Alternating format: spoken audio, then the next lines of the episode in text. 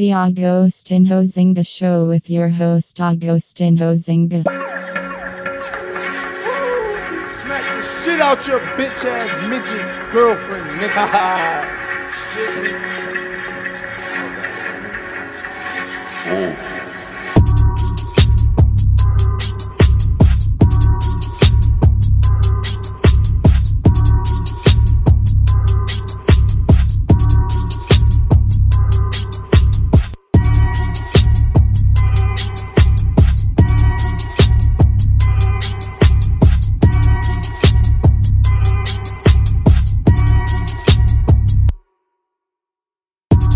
Hello there and welcome back to the Agostinho Zinga Show with I, your host, Agostinho Zinga, and this is episode number 568. I'm trying to see if I can get myself angled to look at the camera, but who the hell cares? This is episode number 568 of the Agostinho Zinga Show. Hope you're doing fine wherever this podcast may find you. I hope you are doing fine. How am I? Pretty good, all things considered. It's been a while, innit? It's been a while. What's my excuse for the time that I've been away not podcast recording? Let's be honest here. What can I say? Yes, the reason why I've been away has mostly or partly had to do with my allergies. My allergies have really flared up the last few weeks. Fair enough, my extracurricular activities haven't helped. I'm not denying that. But in general, I found it very difficult to breathe on a daily basis. Despite that, I'm still going to the gym. I'm still running a bunch. And I'm still trying to live a somewhat active lifestyle, which is, of course, putting me in harm's way. But then whenever I come around to recording stuff, my voice would sound mad nasally. It probably sounds nasally now, I'm not going to lie. And yeah, I just didn't like the way it sounded. And I just didn't want to be sniffing and coughing and, you know, belping all over the place like, you know, Dark Side Phil or something. That's not my vibe. So I thought, you know what, let me just chill, recover and get into some sort of a better state before I come back at you. Of course, I went out to then correct the situation. I've been drinking loads of ginger teas, drinking loads of water. I've got, you know, boxes of these flipping antihistaminic tablets, whatever they're called, coming in every other couple of weeks or whatnot. I've got an asthma pump to help me, you know what I mean? Just mad stuff, but it hasn't been the greatest. I'm not going to lie, it hasn't been the greatest. So big up all my friends out there who have, you know, allergies and are suffering right about now. It's the best of time, especially in the UK, because the sun's out. It might not be sunny, but the sun is out. So it means you can wear, you know, lighter clothing. It means you can look a bit cuter when you're going outdoors. It means people smile at you and whatnot. But if you've got allergies, it's an absolute horror show. It really is. And I have to be honest, it's been absolutely kicking my ass left to right, up to down. But anyway, you know what? I'm here anyway. That's what matters. That's what matters. So what's been happening in my world, in my universe, I wanted to talk about quickly. Oh yeah, this is it. Random topic, right? Talk about random thing I wanted to point out. Do any of you people out there, any of you lovely people out there in the, you know, social media world, in the internet world, out there, wherever you may be, do you unfollow people? Do you actively go through your list of people that you follow on social media, whether it's Twitter, whether it's Instagram, whether you're friending someone, you're on Facebook or whatnot? Do you actually go through the list of people that are on there and think, you know what, don't talk to him anymore, boom, don't talk to her anymore, boom, don't like his content, boom, don't like this, don't like his feed, don't like his story? Do you do that? I don't think I've ever done that in my life, apart from when it's somebody that I clearly had fallen out with, and I haven't fallen out with a lot of people. I can count on one hand the people I've actually fallen out with, or the people that I've fallen out with, because that's always a bit of a bad awakening. And then you think you're cool with somebody, then you hit them up and they're like, go fuck yourself. You're like, oops. Had no idea. That's always a hilarious time. But from the people that I can kind of remember, they're only on one hand. Oh, my hand was dry. Let's see if I put that up. Oh, yucky. Anyway, you can tell I've been in pain over here. Do you know what I mean? Anyway, from the people that I have known that I've fallen out with, maybe 5 I can think of that I actively went and unfollowed. The most of them, even other people who maybe have not really had much time for me, I don't really care. I honestly don't. Once I follow you, it's just kind of it's like a dead follow. It's like a subscription on YouTube. There's channels I've subscribed on. I only realize I don't want to be subscribed to them when they pop up on my feed, on my main page or something. But I'm sure there's channels I've subscribed to many, many years ago that I've now defunct. They don't upload anything on there. They've moved on. They've rebranded, like many, many of them. But I always find it a bit weird, personally. A bit lame, people who go around unfollowing people. I think I find it, I kind of put it in the same category as people who, you know, the kind of person, because I've been spending more time on Twitter anyway, so I've noticed this over the last kind of few months that I've been on there more, you know, or participating on there actively.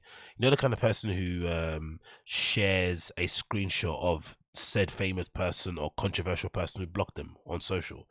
That's the same person I would go through their friend list or their follower list and unfollow someone because, I don't know, they didn't like their take on some political thing, or they didn't like a picture they posted, or they post too much, or whatever. I don't know what reasons people have for following and unfollowing. I don't know. I don't give a crap. But I find that very weird, honestly, because there's tools that those most social media feeds use, or social media platforms use, where you can kind of, if you don't want to, you know, if you don't want to see someone's content, you could just, you know, mute it. You can see it less often. There's little tools you can use, little things here and there. But for the most part, it doesn't necessarily, I don't think, need for you to go all the way to the unfollow button. Now, of course, there are occasions when you do need to unfollow somebody, right? When you get into a passer with somebody, or you didn't like the way somebody conducted themselves around you, or you just think the person's a prick. You're like, nah, fuck that. I'm not supporting it. Cool, I get that. But in general, I think unfollowing people is a little bit lame. It's a little bit lame, in my opinion. It's a little bit lame, especially if you're a dude. It's a little bit cocky.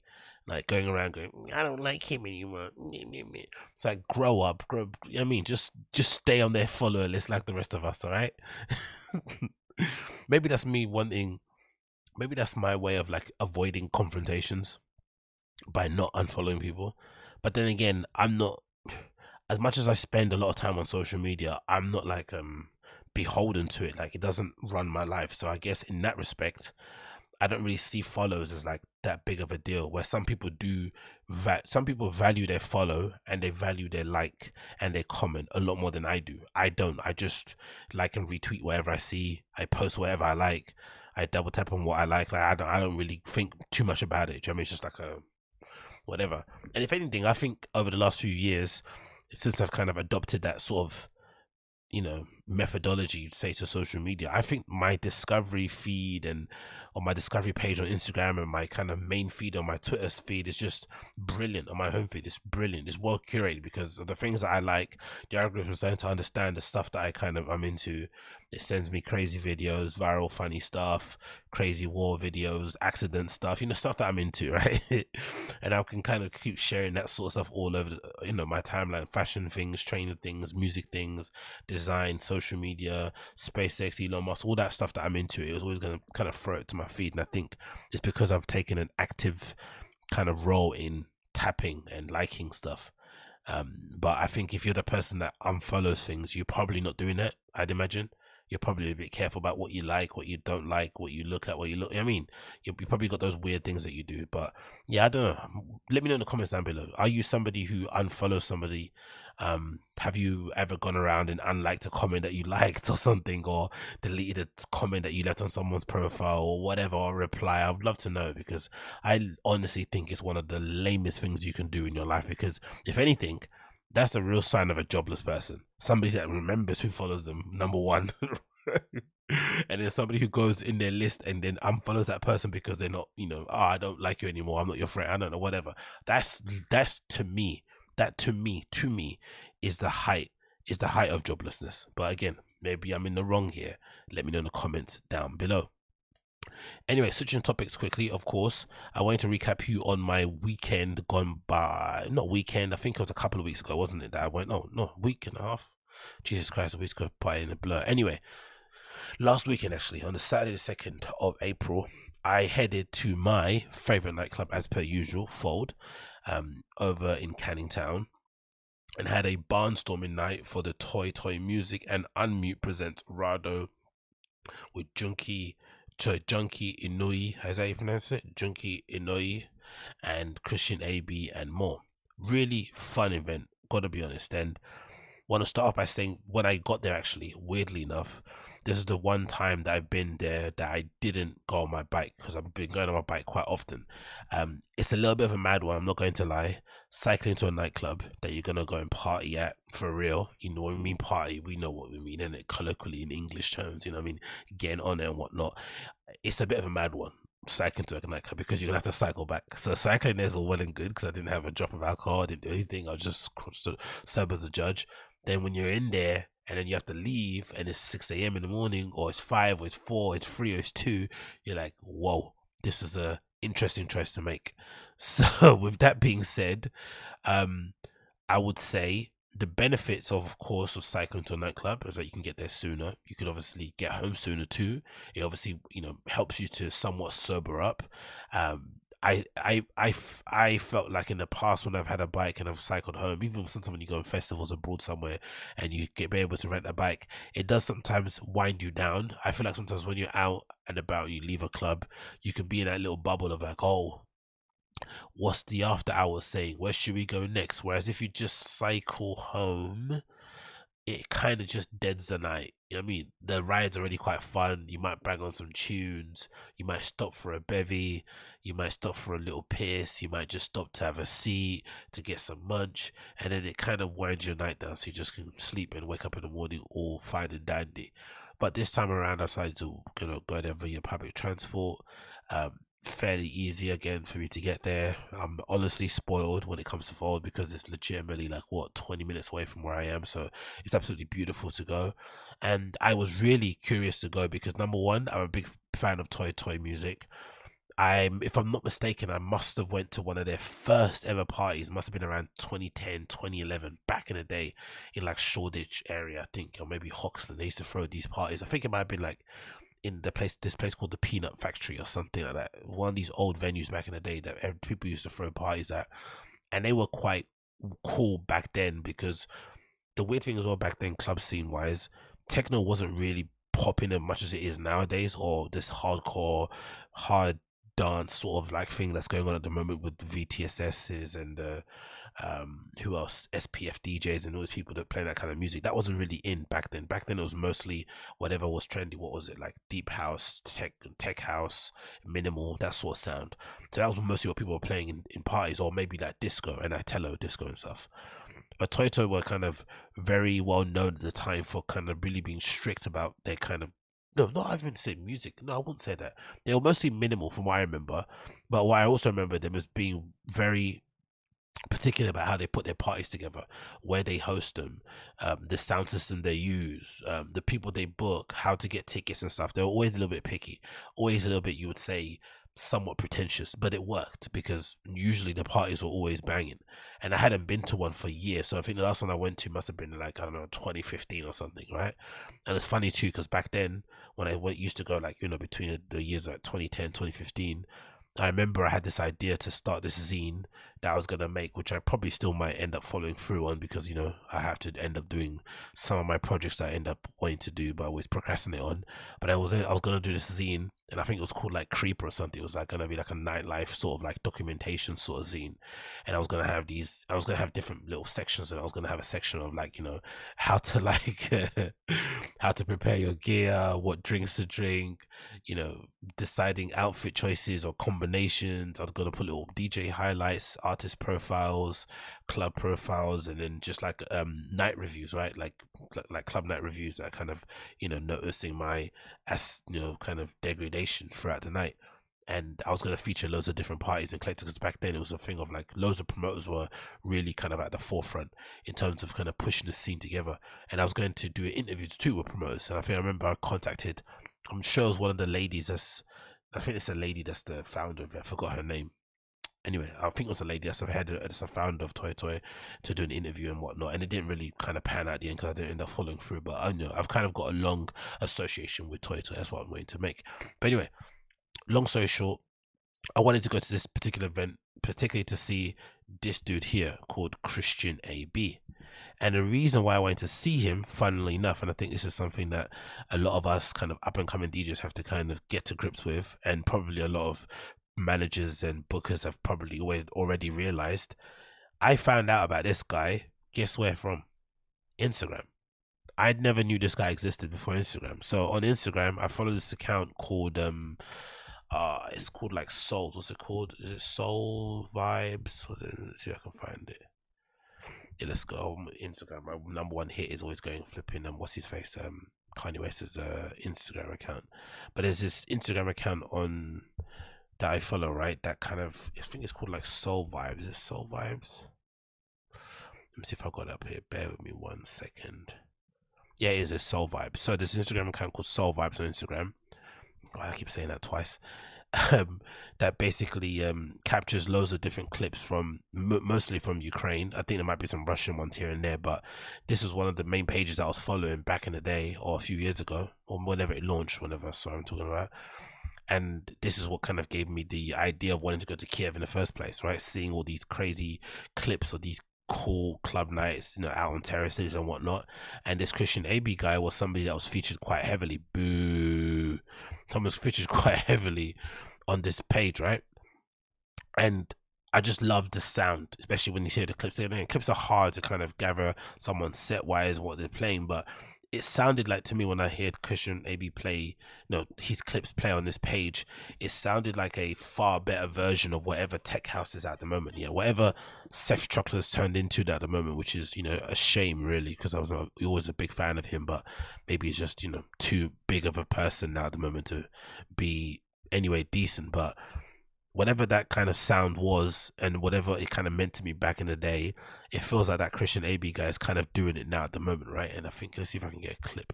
I think that's him there. No, it's not him there. That's Young Marco, I think, innit, right? There's a clip here somewhere I can find. Let's see if I can find one of him playing. But this is a page basically where I discovered him from. So I thought, you know what? I saw him playing at Fold. It's near where I live. Why not go and check him out and see what he's like in real life? I think that's Rado, right? Is that Rado or Raresh? Let's see, that is Raresh, isn't it? Yeah. Is it Raresh? Or am I mistaken? No, it's someone else. It's a resident. It's giving me a lot of Ricardo vibes the way he's standing. But yeah, let's see if I can find a Christian AB clip. Where is it? I can't find one. He's always on here. Or am I going mad? Actually, let's see if we can get his Instagram account up. Christian AB. Oh, come on. Is that him? Yeah, I think that's him, Christian Brown. Cool.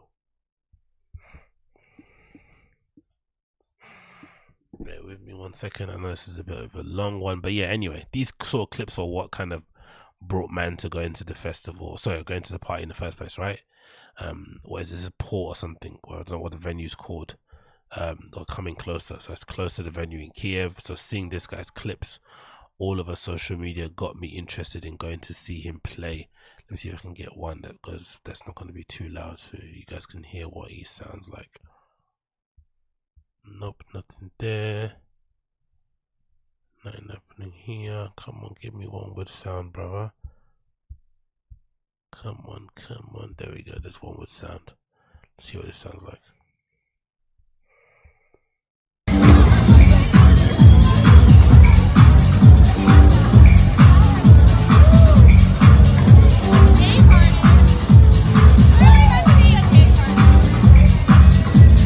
Anyway, you get the gist. So, find this guy via Instagram, which is obviously a bit of a reminder for myself to get my Instagram profile up and running, or to get it a little bit better looking in terms of kind of reflecting what I'm kind of into and what I'm kind of about in terms of DJing wise. So, you know, if ever somebody will tell you, oh, it's not important to update your socials or to be on there and posting stuff and whatever, especially as somewhat of a creative, especially when you get in that kind of mind space where you're like, oh, I don't want to show my thing, I want to keep it to myself, people will find me anyway, all that nonsense. Now they won't find you.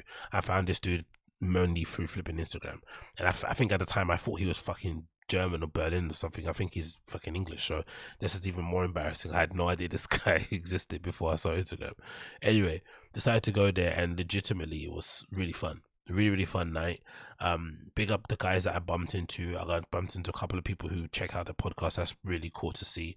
A couple of people, actually one particular guy who said, you know, he kind of wanted to come to Fold based on the videos I've made, or the clips I've made, based on my content. So great, and thank you for that, much appreciated.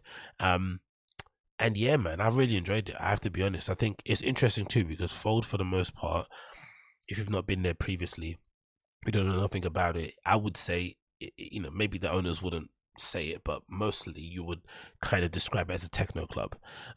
It really is a place where you see a lot of club kids going, a lot of people going out and really showing out. Most of the music played there, I would say, is over 130 bpm, so it doesn't doesn't really cater for the house crew. And if anything, house in the UK is a little bit on the meh, because the only really version of house you hear, I think, on like a weekly basis in most venues is tech house. And, you know, for me, it's, I don't really mind the people that go. I think people have more, you know, have more against the people who are into tech house than the actual music, but the music is just so formulaic. I mean, it just doesn't go anywhere interesting.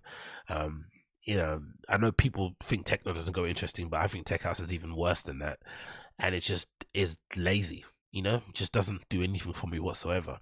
But then when you hear someone like Christian AB playing, and whatever that version of house he's playing, whether it's minimal, whether it's deep house, whatever it is, I don't know what it is, it's absolutely fantastic. Like he flipping had that room in the palm of his hands for the entirety of the, 2.5 hours or whatever he was playing. I was dancing towards the front. I managed to get in at the back towards the flipping green room and be able to go where the DJs were playing, kind of towards the right, which was nice to actually see it from that area, which was quite cool. You know, you get loads of weird jealous glances of people raving outside looking at you behind the booth, but it's not anything to kind of shout home about. I think, like I always say, I think the priority when you're going out is to always go out to dance. Don't worry about standing in front of the booth or being behind the booth or next. It doesn't matter. Go out there to dance and just show out, sweat a bit, listen to some good tunes, meet some cool people. The getting behind the booth thing is played out. So I stayed there for a little bit, and then I kind of came back to the dance floor and stayed there for the majority of it. There was a period of time where I was legitimately dancing with the wall. It was that good, just staring at the wall dancing, because it was that much of a vibe, and I really had a great time. There's going to be a clip actually played at the end of this that you're going to hear a bit of this, you know, a bit of the stuff that he played that I was trying to grab tune IDs from, which I found nowhere, which is always a sign of a good event. No tune IDs means it's an absolute banger of an event. And yeah, man, sorry, banger of a DJ. Definitely somebody that I would say I've kind of added to my list of DJs that I will go and watch play anywhere. Christian AB, 100% sure. He's definitely won me over. He was fucking fantastic. And then Rado came after. I didn't stay too long for that because I had to get up early the next day. But Christian AB was absolutely fantastic at, you know, at Fold. The only slight kind of hiccup I'd say would be maybe the crowd.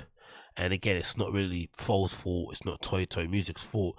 It's just what it is in the UK, and when it comes to house music, it's a very strange amalgamation of people. You'd say, you know, you'd say there's a lot more mandem than I've ever seen at Fold, number one, so that's good to see.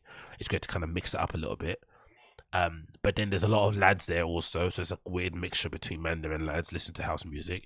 Then there's a lot of people just like me who just want to listen to tunes and don't really mind.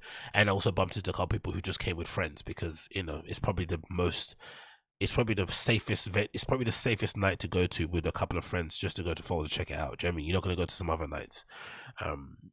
You know, they're probably a little bit too leery for you just to kind of pop in with some work friends. But this was, I kind of heard a few, you know, people that had been there who were part of birthday parties who just happened to kind of, you know, stumble across there, or, you know, after work thing, whatever it may be. So maybe that's the vibe. But yeah, the crowd was a bit strange. There were parts of it where people weren't really dancing or going for it too much, but I think that's generally a house thing. When it comes to house and techno crowds, for the most part, house people, when they come into party, they're dressed, you know, in stuff that they don't want to get dirty or don't want to fuck up. They might want to chat up girls and stuff, so they don't want to look too sweaty either. Whereas, you know, techno race people are just kind of going for it. They're wearing their thickest, biggest, darkest clothings or boots and shit, and just stomping around the place trying to get as sweaty as they can and gyrating all over it as well. But yeah, overall, great night. Really recommend, if you see Christian AB playing in your city, to give him a listen. I really enjoyed it. If you're into minimal house, deep house, tech house, whatever, you know, or no, so if you're into that sound but you don't like tech house, I really recommend you give Christian AB a try.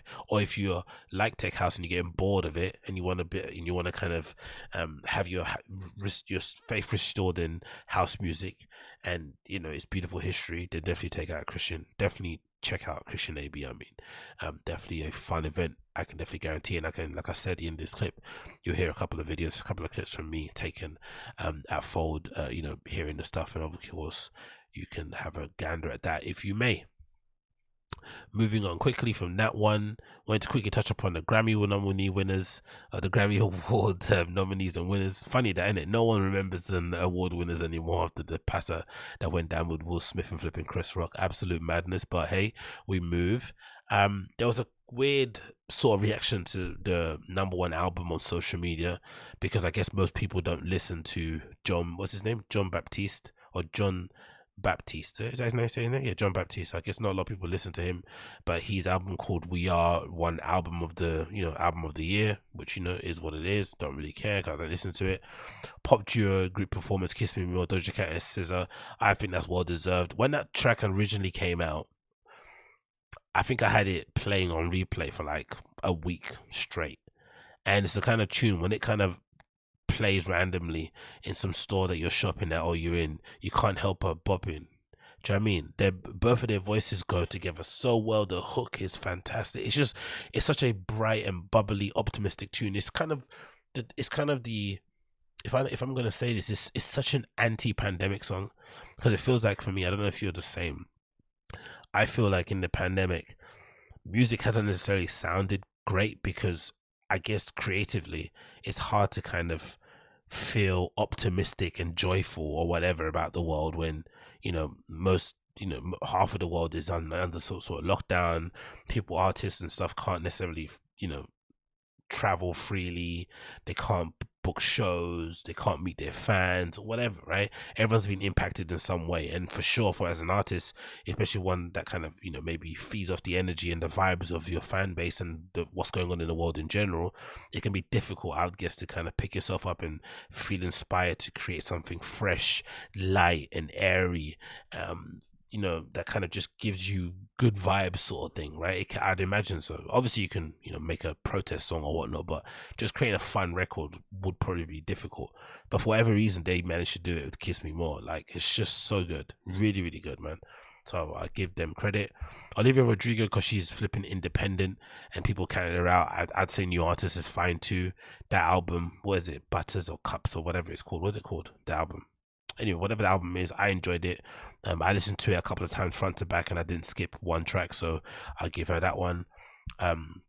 Record of the year, Silk Sonic, Leave the Door Open. Yeah, I would give him that. I don't think I'd say with Silk Sonic is that album came and went. I think the singles were, the singles sounded better when they dropped, and then when you listen to them via the album, they sounded worse. It doesn't necessarily work that way, right?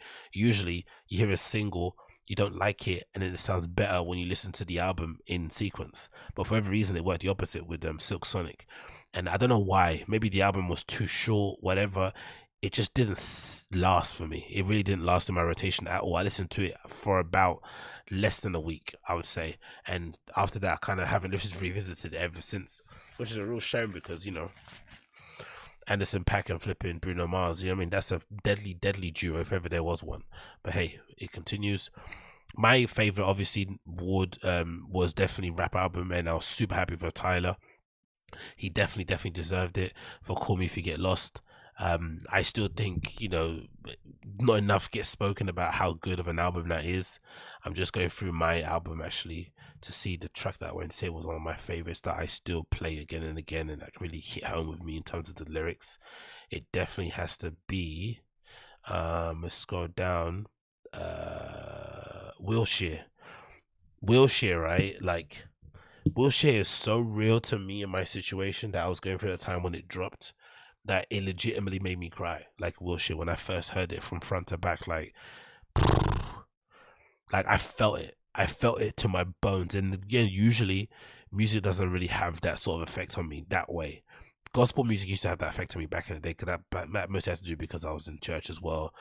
I mean, I was under the presence of God, do you know what I mean? I was in the vibes. But for the most part, music doesn't necessarily make me cry, I would say. It makes me feel elated, you know, I feel joyful, whatever, but I legitimately shed a tear listening to Wilshire. Like, legitimately shed a tear. Like, it hit home for me, man. Those lyrics, like, I don't want to, you know, bait anyone up, especially by reading it, because it's going to be super obvious what I'm talking about when I read over the lyrics again. But honestly, there's a few bars in there, maybe towards the end, that, god damn it, man. Tyler, man, he really tugged at my heartstrings. So big up him for winning that. Song, Grammy Award winning for the song was Leave the Door Open. another one there. Reggae album, that was a funny one called Soja, Beauty in the Silence. It's an all-white reggae group who won it ahead of all these other, you know, black people. That was hilarious. Very much in tune with the Grammys. But hey, whatever. I don't listen to reggae at all, so I've got no opinion on that either way. But it's just funny optically to see all these white guys, you know, with their white dreads winning an award for reggae album of the year. Oh, le jokes. Latin pop album. For some reason, there's a whole sector of Latin pop that doesn't include, you know, reggaeton. From the listeners, I can say, yeah, unless these guys do reggaeton, I don't know, but that's interesting, observation-wise. Pop solo performance, Olivia Rodrigo. Driving License, I don't really know. Rap Song of the Year, Jail. Interesting that. Really interesting that. Because there's a version of this without... There's a version of this with, what's his face, right? With DaBaby. Did he get a record too or not? Personally, I would have given it to Family Ties on My Life, personally. Weird songs in there, anyway. There's many more songs I would have added on there. But if it was me, I would have either given it to... At a stretch, I'd say, let's go for Family Ties. I think Family Ties would definitely get it for me. Just in terms of how, you know, how that track was kind of constructed, the places it goes, what it sounds like. The fact that, for me, it kind of reintroduced Baby Keem. Like, he's a far more well-rounded rapper than he was when he first popped out, I think. He's definitely, you know, kind of gained from maybe the prolonged time that he kind of spent on the sidelines or away from the kind of limelight, kind of honing his craft. So that was good. Music video Freedom, I don't know about that one. Melodic Hurricane, nice. Music album, pop album. But yeah, you get the drift, innit? Anyway, so quickly wanted to touch on Tyler the Creator's speech because I thought it was pretty cool. He obviously accepted his Grammy in the most Tyler the Creator way ever by taking a hike somewhere with his friend. I think it's Taco De Roberto with him. They're riding bikes with his flipping what's that car called? I'm not really a big car guy, I don't know. Was it a Rolls Royce truck in the background there? That he pulled up on with these flipping 26-inch BMXs or whatnot, 29-inch BMXs, riding bikes, and he decided to jump on Instagram Live and accept his Grammy Award in the middle of some hike somewhere. Pretty cool. I didn't go to the Grammy, so I was going to do a thank you, do my speech on here. Oh shit, nigga, the Cheesecake Factory in here, y'all. Nigga, almost failed. Yes, nigga. Oh, nigga.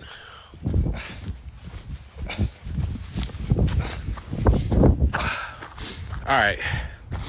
I'm not at the Grammys. I don't know where I am. Doing what I do best.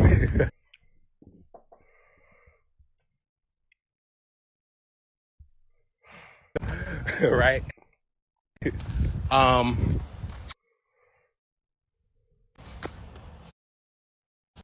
First off, I'm hyped. Thank you to DJ Drama. You are fucking so important to rap music. Grills. Thank you to all of my friends for being my cheerleaders. Thank you to my whole team, the whole squad. Vic, Neil. Thank you. Where I could just make a album where I just flex all goddamn day, inspired, helping rap off this fucking album and getting it done. And thank you to Stin, picked it up again. And I know you're seething and angry and no one listens to that album. These arena tours that are selling out says different. And if you put that much energy into something, maybe everyone will be proud of you too. Who's he talking about there? Is he talking about DJ Callister? That's an interesting kind of long lasting beef that's been brewing, isn't it? It would be awesome also to see going forward if they somehow end up working together. Imagine Tyler was able to bring out the best in DJ Khaled. Like, he actually got a number one album, or he actually got a Grammy award winning album, or an album that sold, you know, however thousands that he wants to sell, or no, that was critically acclaimed. Because that's the one thing you get from DJ Khaled. He seems like somebody, despite his success, he's still chasing critical acclaim, but he doesn't make music that would interest critics, innit? It's all kind of formulaic and boring and one note and forgetful and kind of, it kind of comes and goes, isn't it? All of it. Like, you think of even you think of what's that track with Rihanna and what's his name? And that guy, you know what I'm talking about, right? With a dun, dun, dun, dun, that kind of salsa tune, right? Whatever that tune is called. That tune was everywhere for whenever it dropped. And then as soon as it dropped, within a week, it kind of died. And I know it because at the time it dropped, I remember I was DJing that weekend. I think it might have dropped, let's say, on a Friday, and I was maybe DJing the following weekend. By the time the following weekend came out, it sounded dated. It legitimately sounded dated. It legitimately got like a bit of a groan, you know, some sort of reaction here and there, but no one really reacted to it the way I thought they react to it, which led me to believe, which led me to kind of come to the conclusion of like, oh shit, DJ Khaled's music doesn't age well at all. Like, it's very microwavable sort of music. But I would be interested to see Tyler work with DJ Khaled in the future. I think that'd be pretty cool. Love to everyone. And yeah, the sun is fucking beaming, bitch. Call Me If You Get Lost. Definitely not finished. And 12 years in, got a second one. Didn't expect it. So let's see what the fuck is next. I do not know what the fuck I'm going to do, but figuring that out. Thank y'all. Big love. How's that not inspiring, right? How's that not inspiring as a kid? That's the thing I got to give people is credit for, right? In general, for kind of documenting this sort of stuff, right? Having your flipping truck at the back there with your bikes and your best friend hanging out, living your best life. Like, kids out nowadays looking at that must think, you know what, whatever way I'm going to do it. It doesn't matter if you're going to do it winning a Grammy. It doesn't matter if you're going to do it opening a cake shop or whatnot. Like, it's cool to see this stuff in real time, to see people that look like you, dress like you, into the same stuff like you, the same stuff that you're into. If you care about the race or stuff, you know, people that are actually from the same place that you're from, all that stuff, blah blah blah blah blah. It's super super important. And that's maybe why sometimes these awards, it's weird to say this, right, but that's what sometimes I think these awards, they don't necessarily need to be even given to somebody based mostly on their musical talent or whatever, you know, that album brought to however much joy that album brought to people in that given year. Sometimes it can just be given to somebody because of the outsized influence they've had on culture in that period, whatever they kind of judge albums from. That's just sometimes kind of go into it. That's why I look back at the time that Macklemore won that Grammy ahead of Kendrick, where it's like, that was a missed moment. You know what I mean? You never know the sort of, again, if you didn't chase your dreams because Kendrick didn't win an album, then you probably were never going to chase your dreams anyway. But I just think in terms of kind of encapsulating a moment and putting like a full stop on it and kind of saying, hey, this is what happened in that era, giving someone like Kendrick an album at that time would have just been so cool for the scene, for the genre, for the world, for kids, whatever coming up, for everything. I mean, it would have really set an interesting precedent going forward, because I think now, you know, I'm always a big believer in, you know, I'm always kind of optimistic that the future is going to be incredible. But I generally think, like, imagine, right? I was obsessed with Pharrell when I was growing up, obsessed, especially with his music more so. The fashion I didn't really care about because I was wearing that stuff when I was growing up, right? I was wearing Bape and BBC. And if anything, back then, some of us even saw Pharrell as a poser, if that makes any sense. Back then, back in the day, my generation of guys thought Pharrell was a poser, mostly for the skateboarding stuff, but, you know, sometimes it was all for the fashion and how Nigo was kind of, you know, basically, you know, couldn't kind of let him go, right? As soon as he found Pharrell, stumbled across him, like, he was kind of, that was his guy, and most people kind of looked at him like a bit of a lame. But if Pharrell was able to inspire somebody of a talent, if Pharrell was able to inspire somebody like a Tyler to come out and create what he's created, just imagine what Tyler's going to be able to influence going forward in the next 10, 20, 30 years, what the next generation is going to look like, what that music's going to sound like. It's going to be incredible to see. I really can't wait to see what that looks like the next Tyler sort of like protege, or whether it's a group or a female or whatever. It's going to be so cool to see. It really, really is going to be cool to see. But yeah, congrats to Tyler. Call Me If You Get Lost. Of course, like I said, album of the year for me. As soon as I heard it, it was like album of the year, like number one. Like, there was no other contender for me. I played it many, many times. Wilshire is for sure one of my favorite tracks on there. Maybe second to Massa. Maybe second Massa comes here. Maybe Run It Up, and Rise. I'd say they're probably one of my favorites, or my favorites on the album itself. But yeah, big up Tyler. That award was much, much deserved, I think. Moving on quickly, I want to touch on some football news. It's been sort of confirmed through multiple sources that Erik ten Hag is due to be the next manager of Manchester United, and this is an article courtesy of ESPN that kind of covers it, featuring the ever dour Mark Ogden here as the headpiece. But yeah, man, it looks like the guy that we've all been kind of pining for in the United fan base is actually going to get the job. It looks like for once, you know, the United hierarchy are going to do the right thing and actually hire the guy that we actually want, as opposed to hiring the guy that they want too late, basically. Because it feels like every managerial appointment we've had from David Moyes, I felt like it's come too late or come too soon, right? You know, when Alex Ferguson went, the perfect person to get after Alex Ferguson would have been Mourinho. We don't. We get Moyes. Then we get Moyes, we don't give him the help or the support he needs, and then he kind of flops. And then we get who? Van Gaal. Then we get Mourinho. Then we get, I mean, it was always too late, I felt. And Mourinho, you're getting him, you know, you're getting him kind of a few years past his kind of peak powers. Van Gaal, you're getting him a bit on the wane, and also a manager who needs to have an infrastructure around him to be successful. It didn't work out. Ole Gunnar Solskjaer comes in, you think you can just vibes it and kind of, you know, do the whole kind of United DNA and malarkey, and that obviously didn't work, because you can't DNA your way into winning a title or challenging for the Champions League. It's just not going to happen. The competition is just too fierce. So now it feels like, weirdly enough, now it kind of feels like we've been backed into a corner. United are so shit now that there's no other option but to fix it, because what you tried before isn't going to work, especially considering how much other teams around us have improved, and considering the fact that every other team in the world, with the exception of maybe a few, has the same structure that we're trying to implement, you know, in terms of having a director of football, having a way you want to play, having a recruitment process that's, you know, watertight, having a, you know, and then having the way you play inform the managers you hire and the players that you sign, like just basic stuff. And we've never had that. So because we've been such an abject failure for the past 9 years or whatnot, right, since the Glazers have been in charge, or since the Glazers have kind of taken full charge of the club since Sir Alex Ferguson retired, it feels like we've been backed into a corner. And it feels like finally, hallelujah, they've listened to reason and they've kind of decided to hire a manager and put an infrastructure around him that I feel like should steer us in the right direction. Am I under the delusion that Erik ten Hag is going to come in and have us winning the challenging for the league or winning the Champions League anytime soon? No. I think any United fan that thinks that is delusional.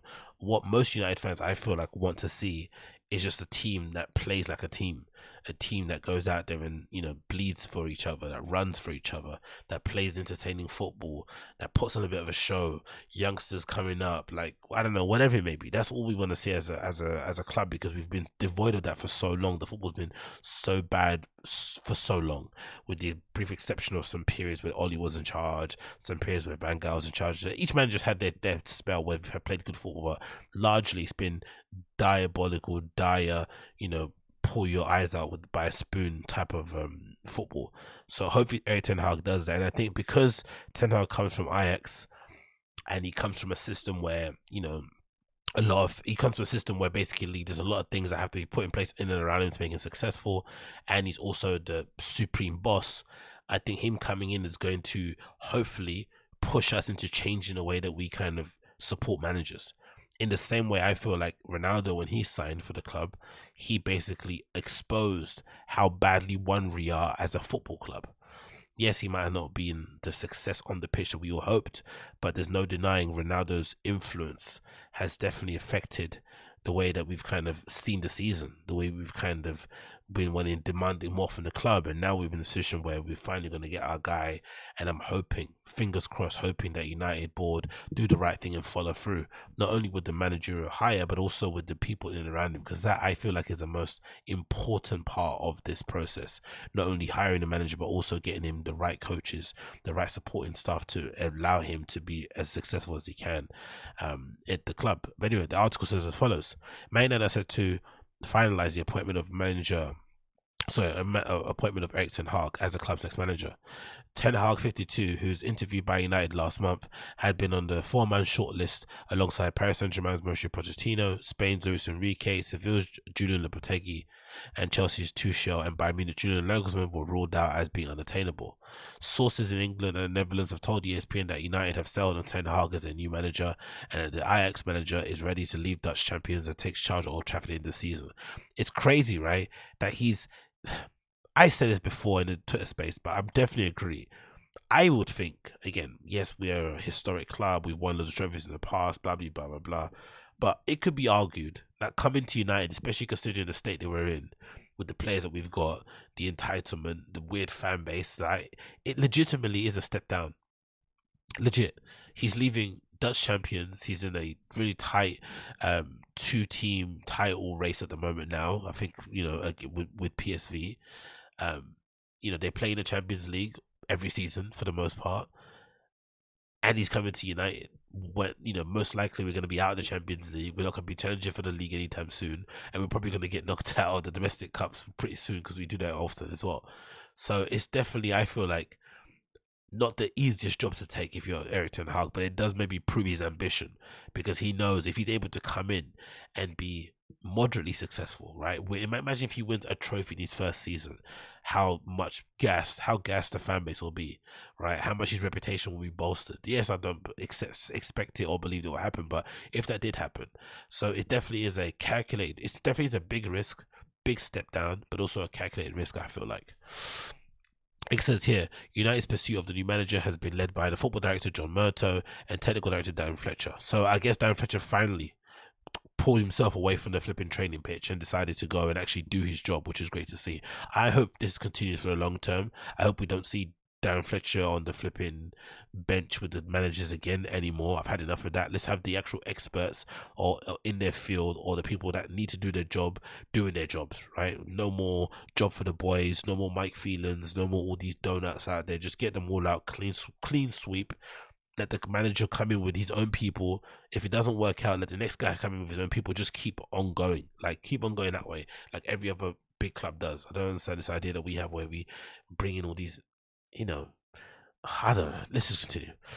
Who have reported to Chief Executive Richard Arnold, with Joint Chairman Joe Glazer having a final decision appointment. That I don't like. That's the thing I don't like, because this is a big, I feel like, red flag. Richard Arnold still is basically the guy that's in charge. He's effectively Ed Woodward replaced. You know, this is basically Ed Woodward.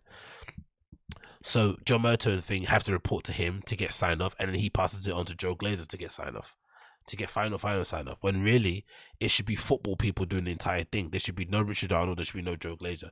It should be whoever's on top of these guys, because I still think John Murtough isn't necessarily the standout candidate to be the director of football of Man United. He's got, you know, his experience or his CV isn't as extensive as other directors of football out there. Darren Fletcher as a technical director, I guess other people have said most big clubs have an ex-pro, sort of in that kind of role, as a sort of like club liaison ambassador type person who can maybe speak to young players who maybe want to join the club, or the club is trying to sign, blah blah blah blah blah. But for sure, if you're going to keep these guys, then I would assume it would be beneficial to get. That's why maybe we're doing the whole what's his face, Rangnick role, in it. Maybe that's why Rangnick is deciding to do the consultancy for 2 years to help these two out. But in general, it should be John Murtough, Darren Fletcher, and Rangnick, and these guys should be nowhere near Richard Arnold. John should be nowhere near the director of decision making of football. What they should be doing is signing off the checks. That's it. They should be, you know, approving the wire transfers and whatnot, but they should be nowhere near the director of football. So that's the only red flag I have. It continues. While some at United consider PSG boss Pochettino, sources told ESPN Arnold and Glazers are in agreement that Ten Hag is the best candidate to replace interim manager Ralf Rangnick, who's been in charge since December.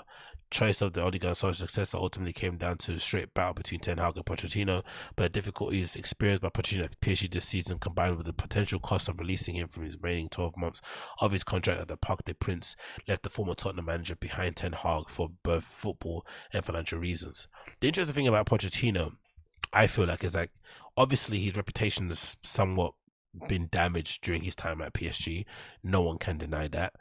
I also feel like he definitely needs another job after the PSG job to kind of recover, you know, repair his reputation, because I still think he's a good manager, but, you know, some people out there have said, oh, his time has been and gone. He's kind of on the downward trajectory. I don't necessarily believe that. I feel like the same thing happened that Thomas Tuchel can happen to Pochettino, right? Just needs one good job after PSG to kind of remind people how good of a manager is, because I feel like the PSG job is as toxic, or the PSG club and the players there are as toxic as ours are, especially in terms of entitlement, and they've probably not won as much as them at all. But the other thing I find interesting is that I think it was in January, there was a story that came out, I think Dunga Castle was saying, where I think it was the time when Pochettino appeared on Sky News, and he was basically, it looked like, trying to, do that whole come and get me plea thing with the English clubs, because he wasn't enjoying his time at PSG. He wanted to leave, and then PSG got whiff of that, and they basically, put him in the, basically told him in no uncertain terms, you're not going anywhere. So you're going to be the manager, you're going to ride this out with us. So he was basically forced to stay in some roundabout way. And it feels like they've gone out of their way to not sack him, even though they know United need a manager, because they knew he would immediately get another job, right? They've kind of put him in this sort of misery box, it feels like, because they're out of the Champions League. They're going to be, they're way behind, I think, in Ligue 1 too. They're way ahead, actually, in Ligue 1. I'm pretty sure they're way ahead in Ligue 1, if I'm not mistaken. But obviously the Champions League is a big thing over there, because, the league is kind of a bit of a misnomer because they got the most money.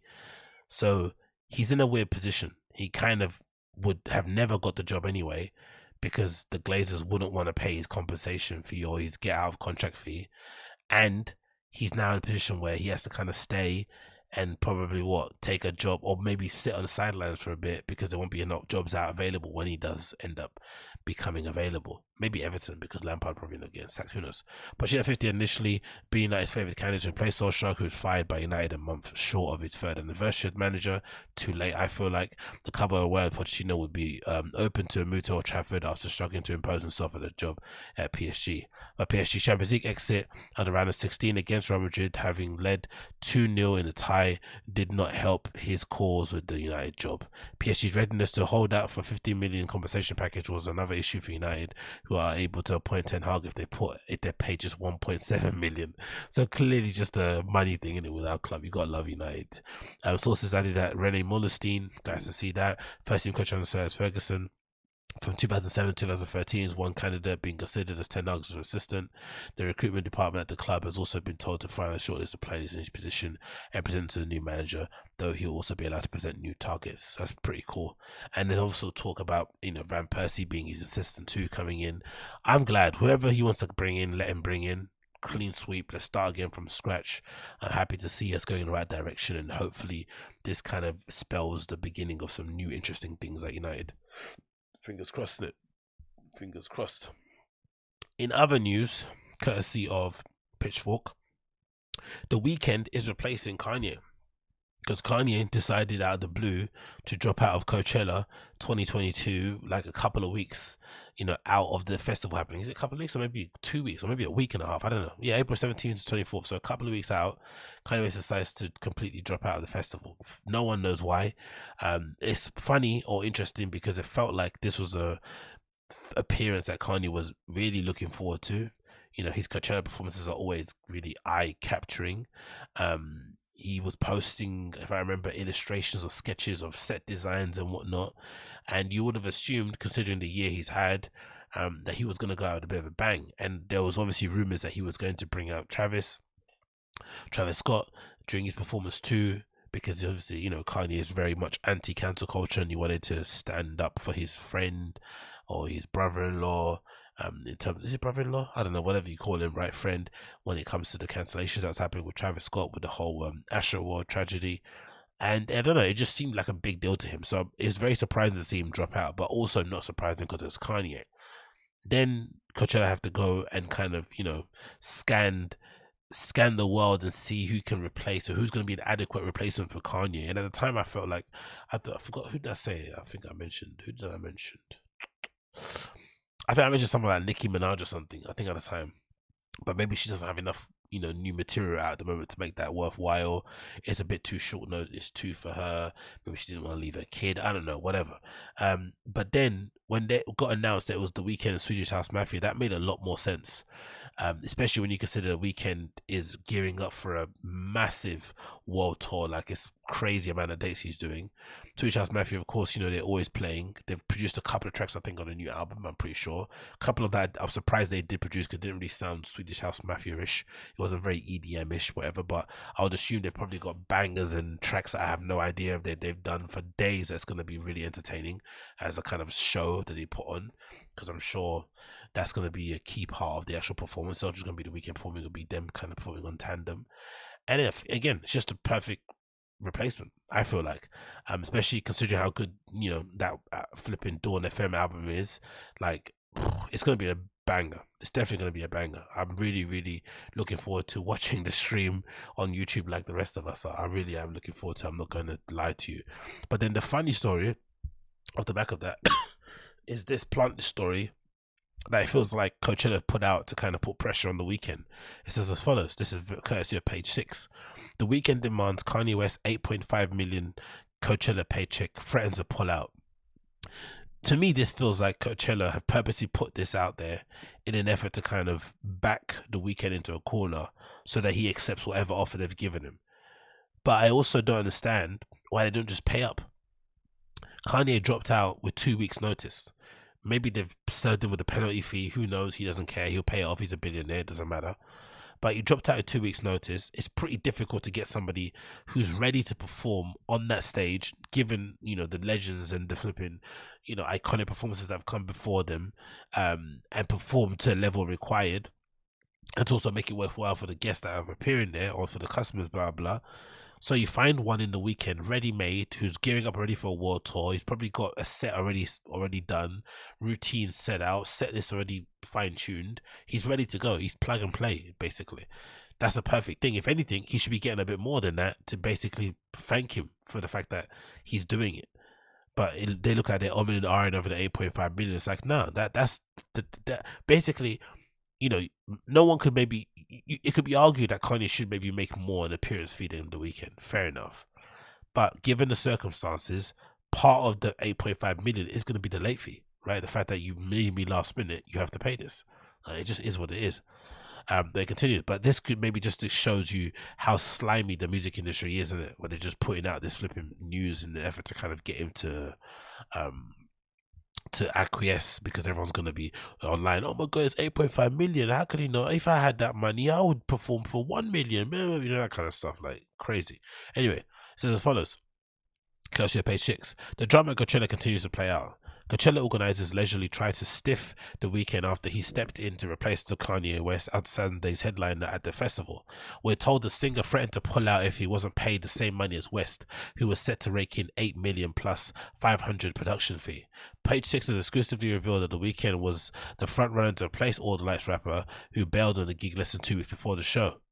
Coachella organizers announced early Wednesday that The Weeknd, 32, and house music supergroup Swedish House Mafia will be taking a rapid slot on April 17th, April 24th. Bruv, to get 8.5 million for 2 dates and a production fee. So that fee is, yeah, boss. But a music source told us that the deal wasn't yet done for the Blinding Lights singer. The source said The Weeknd came in at short notice to take Kanye's spot, but Phil Anschwitz, who owns the Coachella Festival through AAG, wanted to hold on to Kanye's money and pay The Weeknd far less than just a few million. Oh my god, so he went to pay him what, like 2 million? Come on, man, piss take. The festival would pocket the rest. Because, like, you know what this makes me think? Pocket the rest, cool. That might be the reason, but it also makes me think that maybe they haven't sold as many tickets as they're letting out or they're letting on, or maybe it costs way more to produce Coachella and they may be in the red, and that extra few mil is going to allow them to basically, you know, break even or something, because it doesn't make any sense. Like, why would you, somebody of the caliber of The Weeknd, you should be paying him exactly what Kanye was going to get paid, merely for the inconvenience. Or merely because he's, you know, he's basically making it inconvenient for you, or alleviating you of the inconvenience, let's say. The play led to a fraught negotiations this week with The Weeknd's management and Auschwitz company Golden Voice, which produced the festival. The source continued. Even after Coachella announced a new lineup on Wednesday, a deal wasn't in place for The Weeknd, who threatened to pull out at an hour's notice if he didn't get the same deal as Kanye. Finally, on Wednesday, faced with the prospect of second headliner pulling out the Coachella, Auschwitz company caved and agreed to pay The Weeknd the same money. Good. While reps for Auschwitz didn't comment, a second insider said the billionaire AEG mogul wasn't personally handling negotiations, which were handled by an employee. Of course, he's going to, throw the employee under the bus. A rep for Weeknd didn't record in turn multiple calls for comment, and West rep didn't respond. Earlier this week, Page Six exclusively reported that West bailed on the gig less than 2 weeks before showtime because he wants to get help after publicly dragging former wife, which wasn't true because I guess Jason Lee came out and said it's not true, which led to a 24-hour Instagram suspension. Blah blah blah. But yeah, crazy, innit, right? Like imagine the gall on somebody to to try and book you lastminute.com and then say, hey, we're not going to pay you the same money as a previous person. But I guess this happens a lot in freelance work too, right? People like last minute fill in to do a job, to spec something out. They then don't pay you, or they pay you late, or they try and pay you less what they paid the other person, which is, I think, is why in life in general, I wish we're not going to be in that position ever, I think, as a society, just because we're just not geared that way. But I really do wish we were more open with how much we get paid in jobs and stuff with our friends and our colleagues and our peers. We're more open about what this role pays. I don't know, marketing manager, SEO person, creative director, project manager, whatever it may be, right? Especially in different sort of maybe sectors.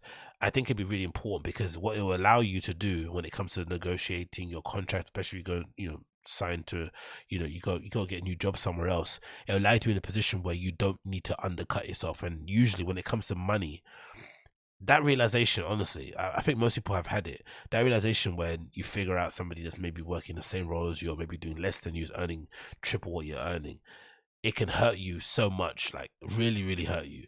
So if you're able to kind of get an understanding of what the climate is and what everyone's on, it can allow you to negotiate for higher pay, or it can allow you to know what to basically demand when you walk in the door in the first place. But yeah, this is real cunty shit, man. So yeah, big up The Weeknd for holding out and getting his bag, and hopefully that performance goes off without a hitch. I cannot wait. Moving on to things that I can wait for and I'm not going to wait for and I don't care for, but I just wanted to highlight, because why not? Why bloody not? It looks like Palace are collaborating with Calvin Klein on a CK1 capsule collection that I feel like is giving me mad yawn vibes, and is, if anything, another reminder of just how meh Palace is as a brand, and also how much irrelevance Calvin Klein has in the current discourse at the moment. Like, they do nothing of any relevance. It looks like they're jumping from designer to brand in order to kind of revive a moment. And I think, as somebody pointed out on Twitter the other day, sometimes bowing out gracefully and just saying, we've run our course, we've done well, that kind of DKNY or whatever else other brand out there that did the same sort of thing, sometimes just kind of hanging it up and going about things differently, or maybe deciding to license it somewhere else, whatever it may be, is the right way to go about things. Trying to constantly revive it isn't going to work, because if anything, I would argue that Calvin Klein Heron Preston collection was pretty decent. I didn't mind it, to be honest. I thought the imagery and the visuals and the story behind it was really cool, especially considering Heron Preston is a New Yorker, somebody that's very kind of tied to that scene, doing what he's doing with his brand. There was a lot of synergy, I felt like, between what he was doing at Heron Preston and what he's doing at, and the work obviously he did with Calvin Klein. If anything, just announcing him as the de facto creative director going forward would have been a pretty good move. He would have kept that thing chugging along. He would have made a couple of good pairs of jeans, some nice t-shirts, some hoodies, some great outerwear pieces. Like, it would have been a pretty decent, I feel like, ongoing relationship between them. But for every reason, I feel like they kind of changed, and they've gone under this idea that they're going to have different people doing their different takes on what CK is and what Calvin is, and obviously still running the brand as is at the moment. But this probably just causes more confusion. You can buy mainline Calvin Klein, you can buy this collaboration stuff Calvin Klein, you can buy the Calvin Klein that you found in TK Maxx. Like, there's just too many product lines, too many brands at the same time, and none of it makes sense. Like, why are they collaborating with Palace? Why? This is a straight clout chase, isn't it? This is not, there's no story tying this together. There's nothing that makes sense with it. Like, well, what? What, you're telling me those skaters wear Calvin Klein boxers? I've seen some of these guys out and about. They won't wear Calvin Klein boxers. I can guarantee you that. Do you know what I mean? There's nothing that ties these together at all. Zero. If anything, they might have been wearing Ben Sherman boxers, right? Maybe, but not Calvin Klein boxers. It just doesn't make any sense. But again, when you want to try and revive a brand, I guess you have to do things that are somewhat unconventional or that don't make sense in an effort to kind of grab people's attention, because it's grabbed my attention, and then use that attention to maybe then, you know, get your brand back up where it should be. But in my opinion, this is beyond life support. This is just like dead, like dead. There are zero vibes on this. So have nothing interesting. If anything, this is stuff that's going to be immediately copied on AliExpress. Like just, you know, just meh. Like zero. But maybe it's more to do because of my feelings with Palace. Maybe it's to do with that, because I hate the brand and everyone around it. Like maybe that's why. But I honestly don't feel like this does add anything to whatever conversation is going on out there. Nothing. At a stretch, you might say the underwear is cool. Maybe the jeans, but again, why not just wear regular Calvin Kleins? Like why? What's the? They've got what, Calvin Kleins and Vans. I just don't get it. I really don't. I think it's a bit of a wasted opportunity. Again, like I said, maybe it's just a reminder that the brand maybe should just, you know, accept its fate and just decide to kind of bow out gracefully. You know, maybe give it to someone else to kind of run and just, you know, stop chasing the moment. It's not going to happen again. It's what it is. It's over. It's done. It's done for. The sooner they realize that, the better, probably. But yeah, let's see what people in the comments of HB thought about it. The cut of the jacket was pretty decent, I guess, but let's see what the comments feel about it. Fire everyone involved in the atrocity. Ralph Lauren and Palace over Calvin Klein's and Palace. Again, like even the collaborations they do, innit? Ralph Lauren to Calvin Klein's, like, okay. That aunt can get it though. I think these are I think those authentics are not slip-ons. Okay, cool. I'd buy the CKG price. I think the reason why they make these collabs nowadays is just PR, and they don't even care about selling products, because 99% is just horrible, lazy use of stuff which nobody would wear, but everyone's hyped about those ads and photo shoots. So I think it's the wrong one. That's true. And I also think to myself, like, obviously it's going to sell out, right? Either they're going to lie and say it's sold out by fobbing the numbers, or they're just going to make a really small amount of it, so it's going to just sell out because they've only made like 100 per, you know, per piece or whatnot. I don't know, whatever, it's going to sell out one or the other. Cool, it does sell out, but who's wearing this? And if it doesn't sell out, where does all this shit go? Because this isn't nothing timeless about it. Yes, it's a mild grey jumper, it's a classic denim jacket and jeans, it's a pair of boxers, it's a vest top, it's a t-shirt, I get it. But it's not nothing that people need. There's nothing like timeless about this collection.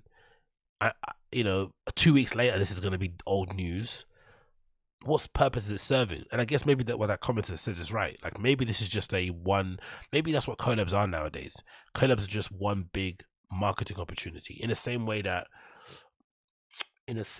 you would say, it's weird kind of analogy, but in the same way like a comedy special.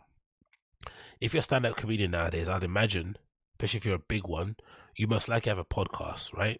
Or some sort of vlog on YouTube or something where you communicate with your fans on a kind of consistent basis somewhat.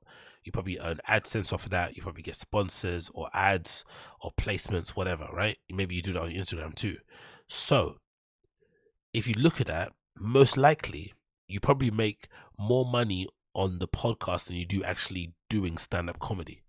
So in theory, when you do a stand-up special and you record it in an auditorium and you have people come in and it looks amazing and it's on Netflix or Showtime or YouTube or Comedy Central, whatever it may be, that's more so a kind of living, breathing business card to kind of show who you are as a comedian, so that people can come and check you out on your podcast ultimately, or maybe book you for more gigs. But you're not actually making the much money on the actual stand-up. Yes, you might get an advance from Netflix, like, you know, like a Dave Chappelle does, like, you know, those millions that he gets to produce the specials. But most of those, the point of those specials is that it kind of allows you to be everlasting, so that people can always have a reference of like what your materials like, and anytime you're in a city, they're going to buy a ticket for you to come and see you play, or they're going to support your merch, or they're going to check out your show, or they're going to check out your podcast, whatever it may be. And maybe this is what they do with these brand collaborations. They use them as an opportunity to kind of bring more eyes to the brand. So if you're Calvin Klein and you're flipping ice cold, you want to get those hypebeast kids who buy Palace to pay attention to your brand. So you hope by aligning yourself with the cool guys that the kids are going to come out and they're going to be like, oh shit, I want to wear Calvin Klein, I forgot about that brand, and they might start buying it after they buy your Calvin Klein Palace stuff, maybe. But I don't think it works that way personally. You're going to get a bunch of resellers buying this stuff to flip. You're going to get a bunch of hype kids or hype beasts buying it because they're just fans of the brand, and wherever it's got a Tri-Feg logo on it, they'll cop. And then you're going to get people who generally like it buying it. But the resellers are a big chunk of it, and they're going to dead the market. You know what I mean? And then it's going to be what? I don't know. I just think it's a bit dead, personally, for me. I don't necessarily get it. I don't vibe with it. I'm happy for Unknown T, though. He's starring in some of the editorial pics here. It looks like... So he looks fucking great in it. So big up Unknown T, but... there's zero vibes to this. There was a time in my life when I might have seen this and thought, oh yeah, this looks really cool. But seeing William Dafoe in some cool clothes surrounded by some skaters, it's like, I don't give a shit. Really don't care. None of this looks cool to me. Unknown T looks cool, or whatever it may be, but I don't know. Unknown T will sell more hoodies for me than these. I think that's like Max Powers. Max Powers, that's the name, right? Not seeing him in a minute, but... that's probably good to see him still in the team, don't get me wrong, but it's like, I just don't care. I really don't. It does absolutely nothing to me. Zero. This is like what some guy in flipping Labrador would be wearing, innit? Some dude that listens to ska, you know? Some guy that's got stories about how Notting Hill used to be is gonna be wearing this sort of outfit. Like, I just don't know. Like, really. I don't know. I don't care. None of it makes sense. It's all fucking shit. But yeah, maybe I'm in the minority here. And if you do like it, please let me know in the comments down below if you like it and you bought a pair. Imagine going out looking at this. Like, Jesus Christ, man. Like, come on, geezer, man. This is fucking shit. I'm not gonna lie. This is so shit. It's just like a waste of fabric, isn't it? Like, where's this stuff go if it doesn't sell? Where'd it go? Where does this stuff go? Does this get sent to Ukraine? Like, what happens to this stuff? Or does it just get used as canvases or something? I don't know. I'm generally curious. Of course, my man wearing, you know, loafers with jean shorts. Of course. But yeah, I don't know, man. I don't know. Hey, you gotta do what you gotta do, and so big up anyone that wears it. Congratulations to you. Moving on, we have a closer look at these fantastic and pretty much crazy looking Converses courtesy of a Cold War. I legitimately was shocked and surprised when I found out these were Converses, because I think a while back Sammy Ross must have uploaded Instagram story of him. I think it might have been when he was maybe designing these, actually, right? A couple of concepts here and there, blah blah blah. I think some mock-ups, whatever he did, and there was never a tag of who it was, and I just assumed he was working with Nike. I never really in my head thought it would be Converse. And then out of the blue, they released, and he's sending them out to his friends and whatever, and it's Converse tag, and I was like, these are fucking Converses. They look fucking sick, bruv. So it's a Cold War and Converse Ion Active CX. Now, I'm curious to know if this is an actual inline model from Converse that they kind of made, and then they asked him to design a colorway, or if this is something that he has designed from the ground up with the Converse design team. Either way, it's fucking sick. Like, this is what I kind of think Reebok should have done. That's the thing I wonder. Why have Reebok not been able to kind of move away from the Reebok Classic? Because I remember I saw like an advert of fucking Getz advertising Reebok Classics. I'm like, Getz, come on, brother, man. We're from the same area.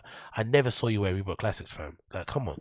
Like, anyway, get your bag. But he's kind of promoting Reebok Classics, and it was like, it seems like Reebok can't get anyone to care about their actual newer things, right? Maybe some Paya Moss stuff does well, but no one cares about Reebok outside of the Reebok Classic, especially in the terms of a cultural sense of things, right? In terms of the streetwear type people, they don't care about anything else apart from classics or the C clubs or whatever they may be.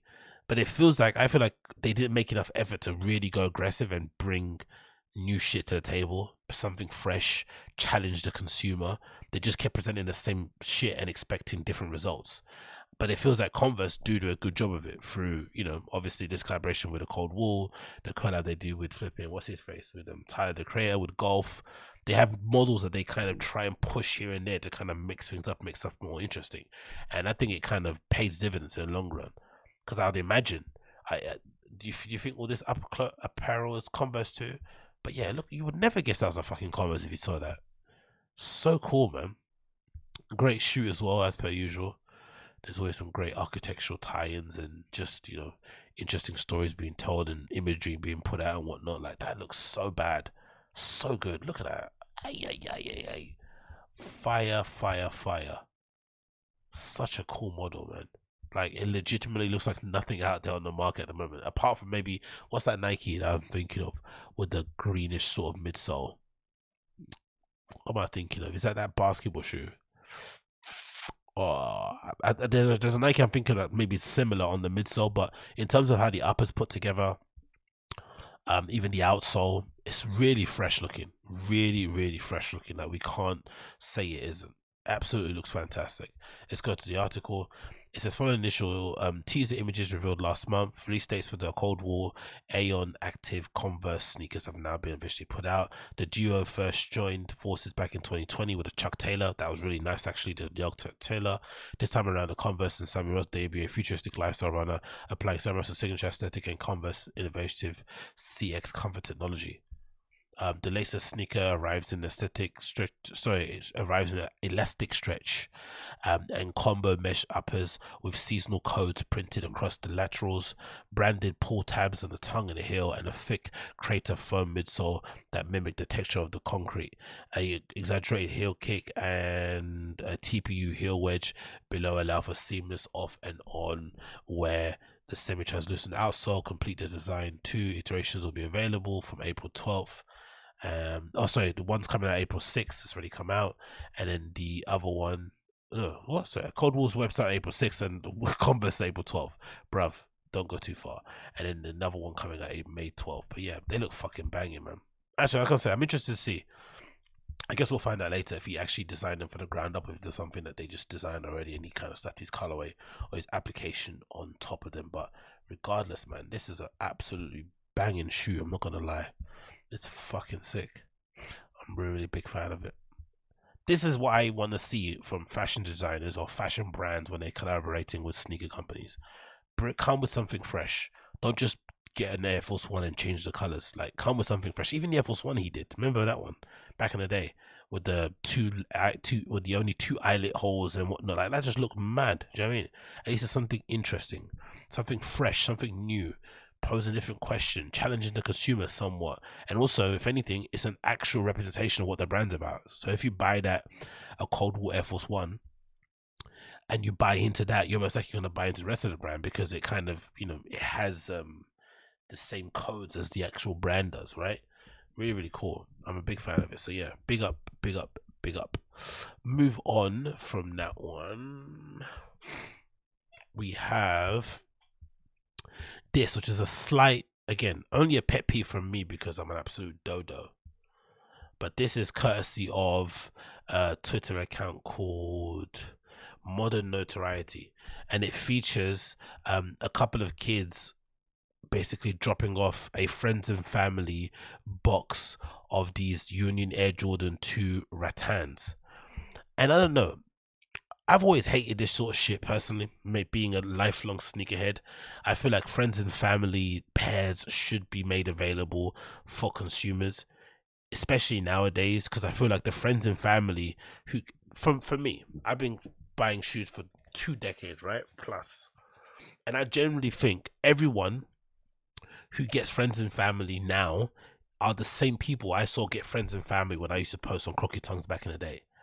it hasn't changed. It's the same old tired faces. And then maybe there might be some new people here and there, but for the most part, it's the same tired old people posting pictures of their thank you notes, posting pictures and tagging the companies, thank you. It's like nonsense, right? And I feel like for me, considering how popular sneakers have become, considering it's a multi-billion-dollar industry, considering that everyone and their mums knows about limited edition shoes, it would be cool for the brands as a weird sort of like olive branch and a weird way to kind of make people feel like they're involved and they're part of it and whatnot. To have a way where fans or customers, regular customers like you and I, can be able, again, this is naff as hell, and no one needs this, but it would be cool if you were able to purchase these friends and family box and have it come in a flipping what would you call these things? I don't even know what they are because I don't own one, but whatever that flicking thing is where you have fishes in it and shit, right? That'd be pretty cool to see if that was the case. Like, that would be nice. Like, why can't fans have this? Why is it only limited to friends and family? And again, friends and family who, for the most part, I wouldn't say not appreciate it, but this is when I used to work in a sneaker store, or I used to be around people that worked in streetwear stores or whatnot, this is an everyday occurrence. Someone's always sending you something cool because they want to get next to you, because you clouted up, because it's just a cool look to have your thing in their store. This is an everyday occurrence, and most of this stuff ends up in the stockroom after a period of time. Maybe manager nicks it and takes it home. You know who you are, right? This happens on a constant basis. So this is nothing new or fresh. This is like, it lasts for like a week in terms of an bit of content that's online, and then after it disappears in terms of actual real life practicality. But if this was given to an actual customer, they're actually going to appreciate it. They're going to be like, oh, sick, I've got this really cool, amazing thing that I would never be able to get again. It might be the once in a lifetime opportunity to have a friends and family box type thing in your house, and it might actually form a centerpiece of your home, whatever. Do you know what I mean? You're going to value this far more than the owner of some, store somewhere in the middle of Paris, or some, washed up flipping friends and family guy who's getting another free box because he happens to be, grandfathered into the seeding program somewhere. Hey, does it sound like a bit of hate coming from me? Maybe. I'm not denying it. But for the most part, I just feel like it would be cool to just see customers have the ability to purchase friends and family boxes and promo material and whatnot when it comes to these sneaker releases. They release them often enough anyway. It's not even as if like this is special. There's always a release, it feels like every other month, that's got a friends and family sort of version next to it. But for the whatever reason, no one else can pay it. Like, get it? Like, the only thing you can see is just, you can get subjected to these videos. You can see a picture of ASAP Barry wearing him terribly in some horrible outfit. I mean, that's basically what you have to subject yourself to. It's just, I feel like a little bit out of order, in my opinion. But maybe I'm looking at it all wrong, and this is kind of part and parcel of the game at the moment. I don't really know, but the shoe itself is fucking fantastic. I've mentioned it plenty of times on here. I think RIP the GOAT Virgil Abloh, but I think he played a huge part in terms of, I feel like, reintroducing the Air Jordan 2 to the cultural zeitgeist, because I wasn't paying any attention to that shoe whatsoever before I saw those Air Jordan 2s lows that Virgil did with Off-White, that were really successful, actually, oddly enough, that sold out, all over the place. And if anything, it's another weird one from the Virgil Abloh sort of Nike collab thing that I see more people wearing than I see reselling, which is, again, kind of, I feel like a good little seal of approval for you as a designer, to have people kind of wearing your really limited edition shoe that they know they can make a bag off of, but they'd rather wear it because it's that good. Do you know what I mean? It kind of puts you in the conundrum, or the kind of shoe that you'd want to get doubles of, so you can wear one and keep one, or wear one and flip one, whatever. But off of the back of that, now we've got these Jordan 2 comes out courtesy of Union. There's another colorway too. I think it's like a bluishy kind of color, but they're both banging. I'd wear the head out of both. I'm sure, again, I've never actually owned a pair of Jordan 2s because my favorites, I've always said, are Jordan 4s, Jordan 6s, Jordan 1s, Jordan 7s, Jordan 3s. Those are probably in order of my Jordans that I like, but I've never ever worn a Jordan 2. I might have even worn an 11 before, but I've never worn a 2. So if that's the case, I'm sure these will probably end up looking far worse on my feet than they do in, on these product shots, because these product shots are fucking fantastic. They make them look really fresh, but I like them in terms of the colorway. in terms of the material choices. Like, it just looks really cool. Like, it really, really does look really fresh. I'm a big, big fan of it. But yeah, let's quickly play this video, little promotion video here, what this is saying. There's no sound of music on it, or am I bugging? Okay, no sound of music. You can chill, but whatever. Yeah. They're due to come out April 15th for $225 anyway. You won't be able to get the flipping friends and family box, unfortunately. You just gonna have to wait. You just have to see people getting these cool boxes, you know, the same people you see getting these boxes every single fucking year. But hey ho, what can we do? Let's move on from that. And let's, what's I gonna talk about here? Bear with me a second. Let's go right here. Just go like this. I shut my let's go quickly here.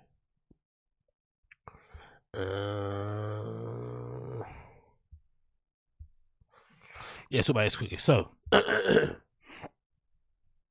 not too sure if most of you guys are aware, but there was a madness going on Twitter the last couple of days or whatnot. It felt like a battle of the sexes, out of the blue, out of nowhere. I didn't really understand what the deal was, and I kind of had to go back in time and sort of kind of piece things together, and it kind of made me really question my place in humanity and really question why we're here and if we're ever going to recover from this pandemic. Because it feels like to me this is another weird consequence of the pandemic, the fact that we are caring about such trivial matters firstly, and the fact that we've somehow got ourselves in the position where we sit on Twitter spaces arguing amongst each other about issues that for the most part don't necessarily concern us or don't impact us in any sort of way. Then when actual serious allegations get put forward and actual painful stories get shared, the victims have like minimal time to share that, you know, to basically talk about their experiences or to be, you know, maybe points of contact for other people. And it then kind of spins back into the people who want to cause a drama. Now, if you're wondering what the fuck you're talking about, Agostinho, I'll try and piece it together for you. So it feels like to me this started, oddly enough, with this random post. This is Coach of the Shadeborough, and this young lady is married to this MC or this rapper called Krept, who's from a group called Krept and Conan. She randomly, I don't know why, don't ask me why, but she randomly posted something on a Snapchat that said the follows. It said, one, we co-parent. Oh no, sorry, someone asked her a question, it looks like, right? Why is your baby father making you go halves on the childcare, right? No, okay, cool. I'm messing it up. Basically, there was a post that this lady put up, who's the baby mother, who was in a relationship with this rapper. They have a kid, they split up. She posted, I think, something on her Snapchat, like, you know, what people do because you show social media. She was basically complaining aloud about spending money and about struggling as a mom and whatnot, whatever it may be. Innocent sort of thing she put out there. For whatever reason, people latched onto the thing that she said that her and the father split the kind of nursery cost half and half. And then I guess as well, the number of the nursery costs or the nursery fee was really high, and people were surprised, I guess, because, you know, I guess the majority of people out there maybe don't have kids or don't know how much nurseries actually cost, so they're kind of taken back by the figure. Then she comes out and replies with this, because I guess somebody asked her, why are you going halves? And she kind of listed why, right? Which is crazy to think how you explain your parenting to people online. But anyway, here's where we are. She was like as follows. We co-parent. Number two, he helped me be in a position I am, even be able to, sorry about that, to pay for those fees and manage. Number three, he's done and still is doing a lot more than a lot of these men out here. Four, he has set up Nana for life.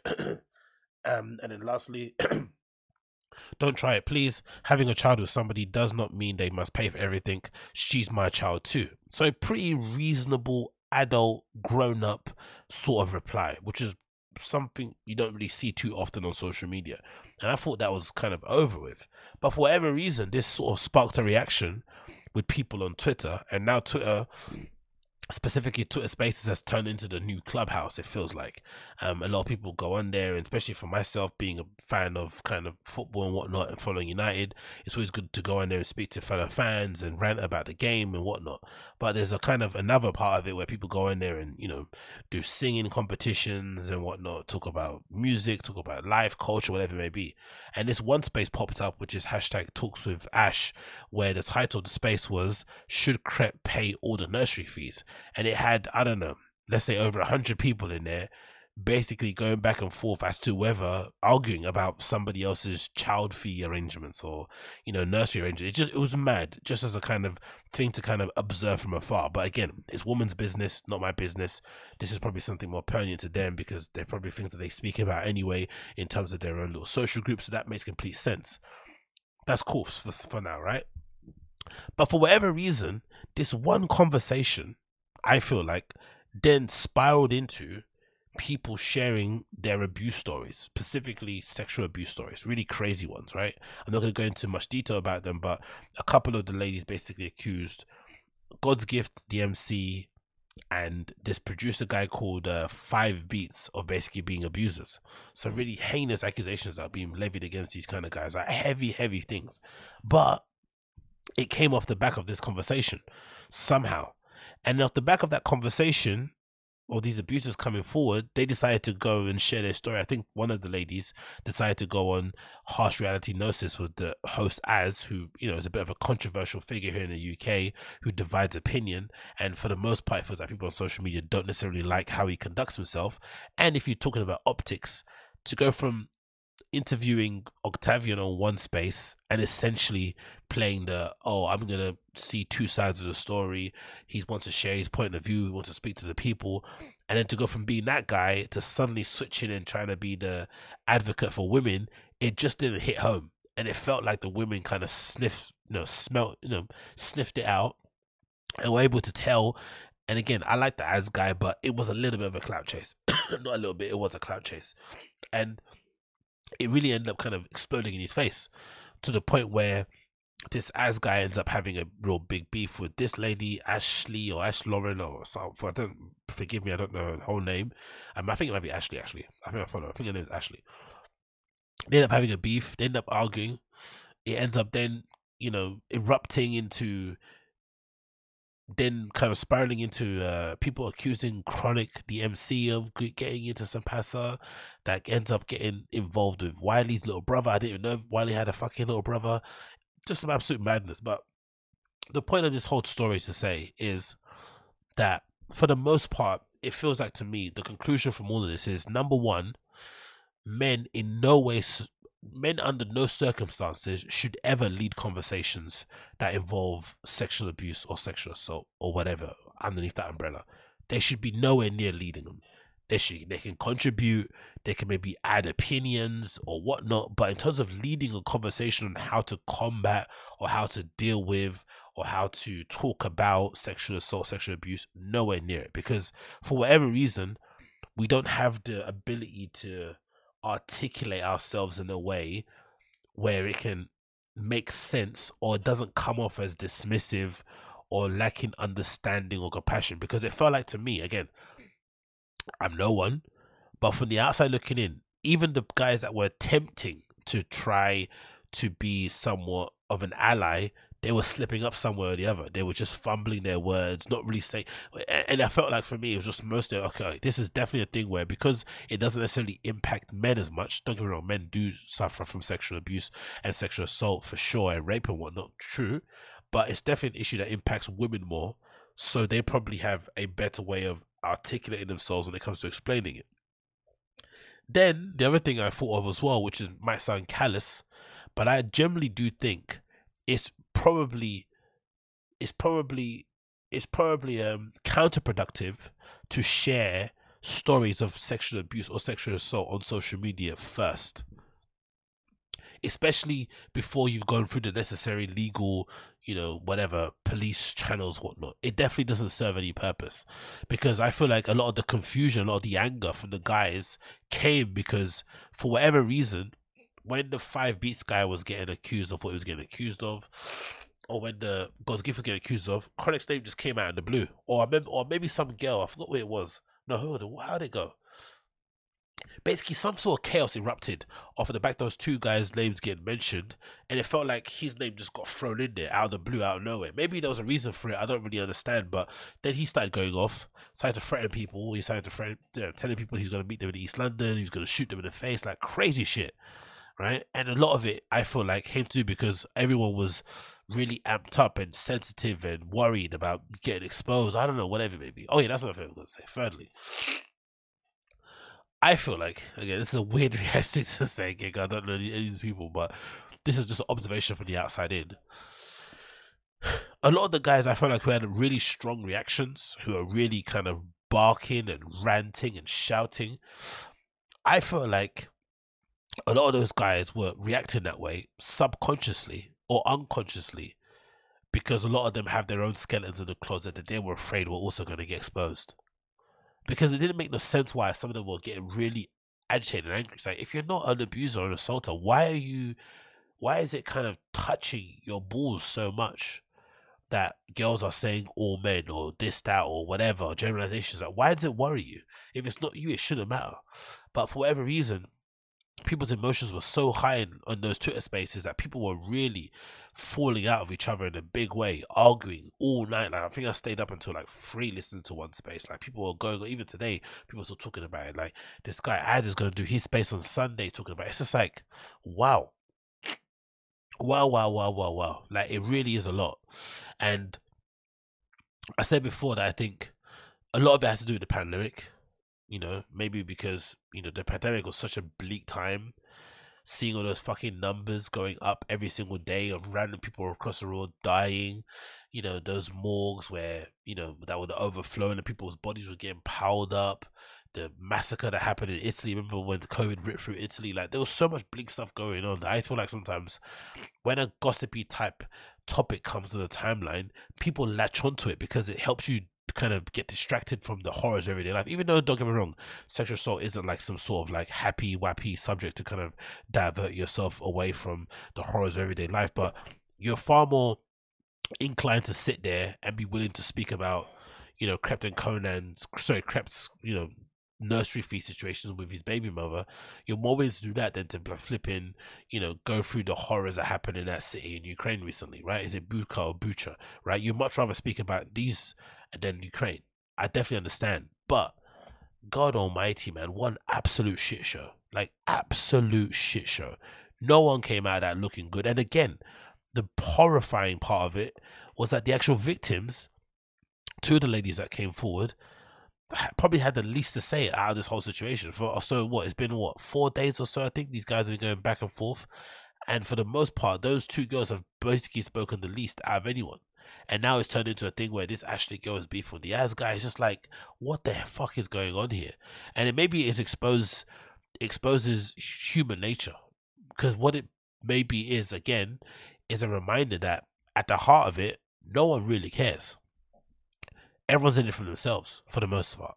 So even though they're kind of pretending like they're about the victims, they pretend they want to give you a platform, really it's maybe an opportunity to kind of further their voice, to maybe, you know, put themselves front and center of the situation, help them kind of dictate the narrative so it comes back to them. And ultimately, in your deepest, on your deep darkest sort of moments, there will be nowhere to be found. Do you know what I mean? That's the really sad thing about it. But on the flip side of things too, I'm sure both of those ladies or the victims or whatever, they've gone through the necessary procedures in terms of going to court or reporting to the police, and most likely that hasn't gone anywhere either. So imagine how hopeless you're going to feel as a victim of sexual abuse. You go through something really heinous, especially in a very I would say in a scene or in a community of people who you feel like won't necessarily be receptive to your allegations.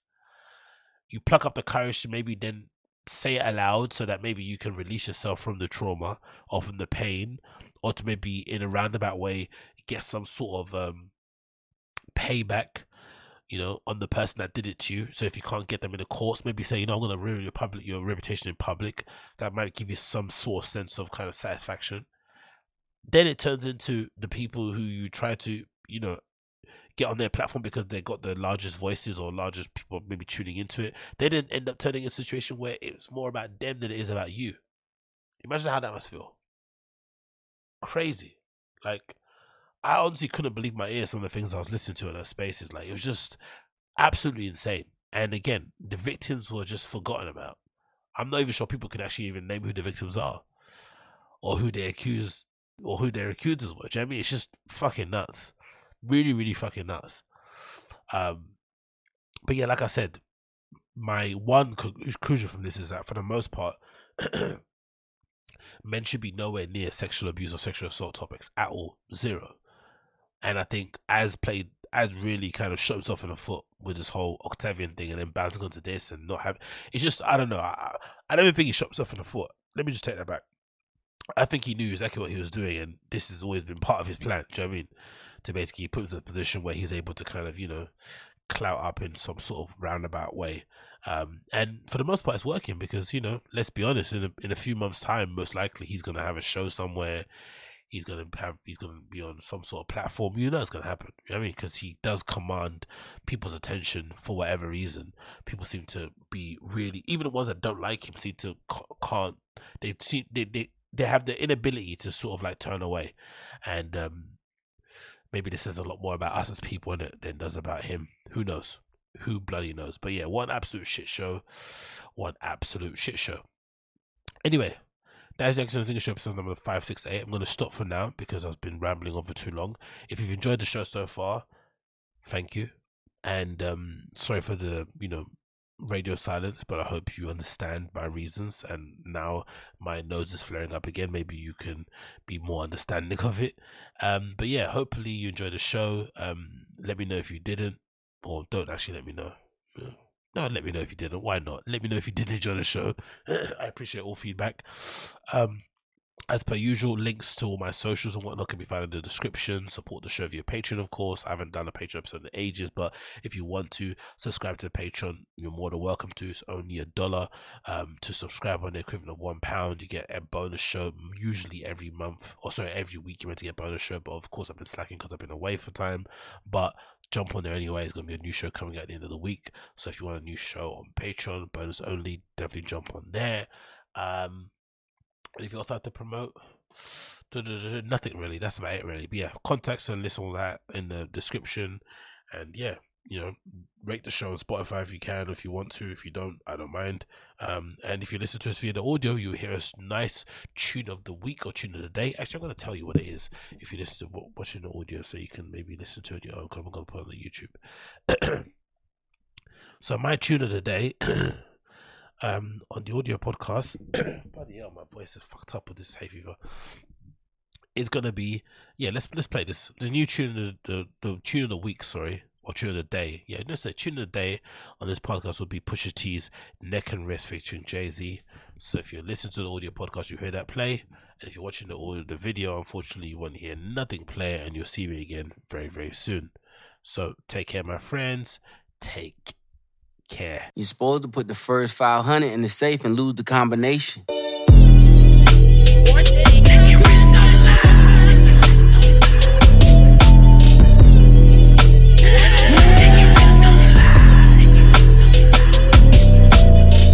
in the beach with $1 million auto. Bring the cameraman, we can shoot our own knuckle. 812 man black looking like Choco. I promise you the floor plan's nothing like the model. Neck and wrist don't lie. Neck and wrist don't lie. The money counter ding, it's so exciting. Summertime, winterfell, I'm the night king, the Colgate kilo. The hood needs whitening, we fish scale, like we all Pisces, you in my bubble like I'm still typing. She hoping that you let her go like a kite string. Your eco-friendly jewelers, you keep recycling Cartier bust downs, just not my thing. The beat in the center of that left and right wing. The only time you'll ever see me next to Breitling. Wonder where they started from, the facts are frightening. Richard Prize Flame gave birth to pipe dreams, now we here. First in the beach with $1 million auto.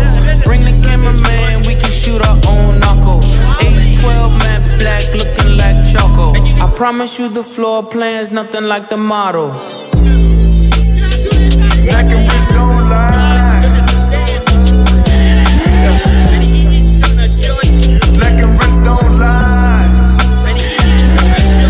And a dope house had a line, dope house had a line. And a dope house had a line, dope house had a line. And a dope house had a line, dope house had a line. And a dope house had a line, dope house had a line.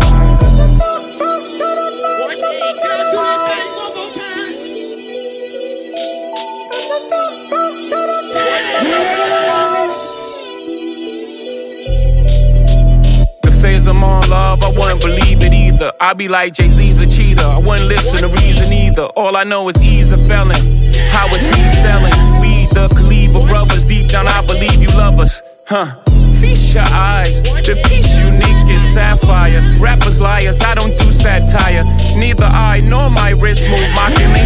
Y'all spend real money on fake watches, shockingly. They put me on lists with these inexplicably. I put your mansion on my wall of you. Me, I blew bird money. Y'all talking Twitter feed. We got different sob stories. Save your soliloquies. They like if Big was alive. Ho wouldn't be in this position. If Big had survived, y'all would've got the commission. Ho was gonna always be Ho. It was the universe will, cause Allah said so. And now I'm here. Each with $1 million auto. Bring the cameraman, we can shoot our own knuckle. 812 matte black looking like chocolate. I promise you the floor plan is nothing like the mall.